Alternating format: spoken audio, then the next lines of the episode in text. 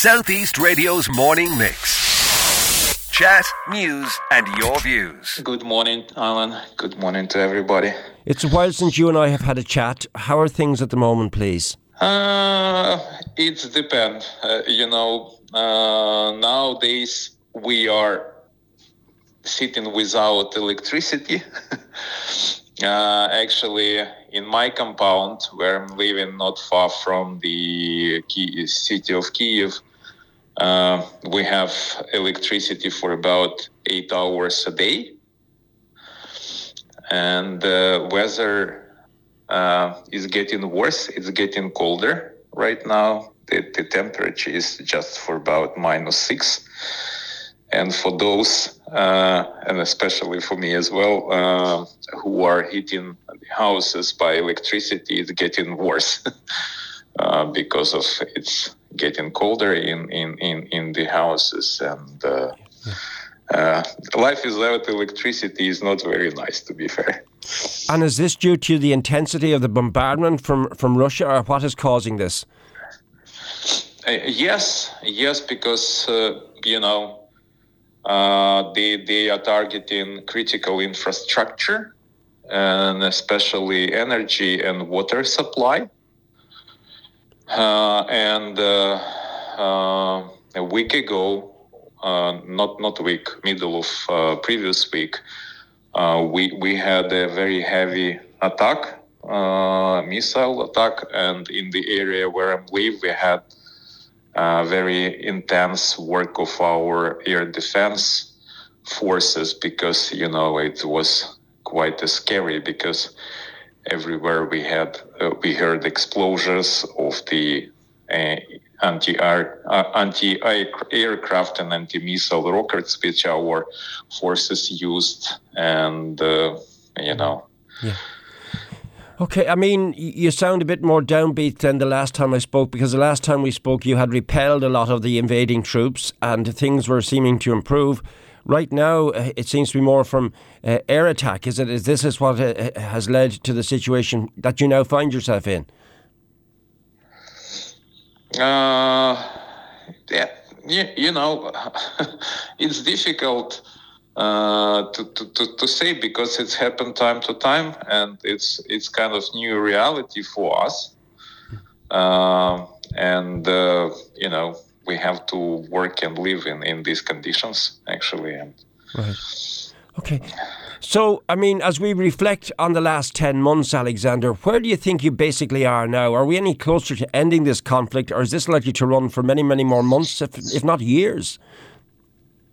Uh, you know, it's it's it's it's it's totally depend on the uh, policy of uh, Russian president, I guess, uh, because you know uh, now we are winter time. Of course, uh, we did expect that uh, Ukrainian counteroffensive um, campaign will be slowing because it's it's it's more difficult to take new positions in, under such conditions.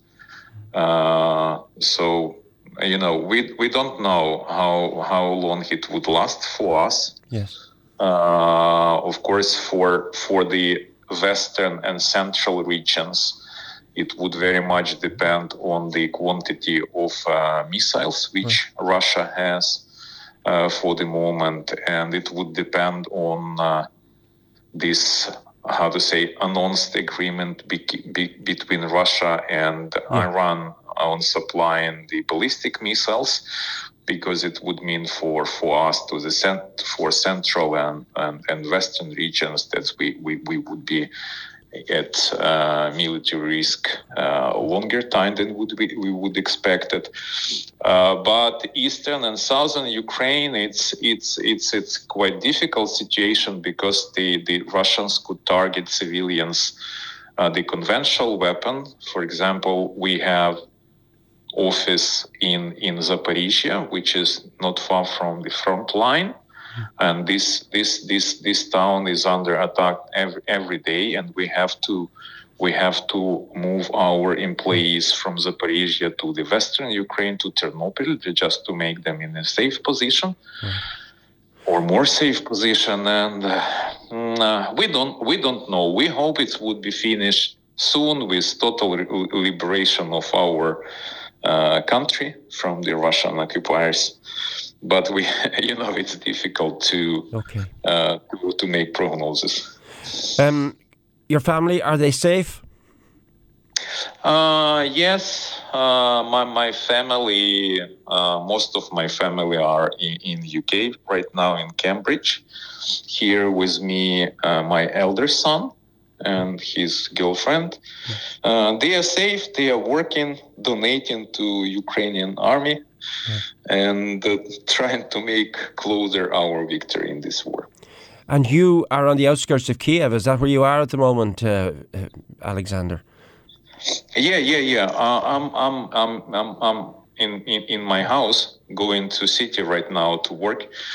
Uh, but uh, right now, because you know we had difficulties with com- uh, mobile communication as well because of the lack of supply. So I was waiting for a call in my house because I have Wi-Fi uh, and and, Okay. and able to respond actually. I want to take uh, uh, the opportunity to wish you well for the future and to thank you for your updates throughout the course of the year that have kept us informed.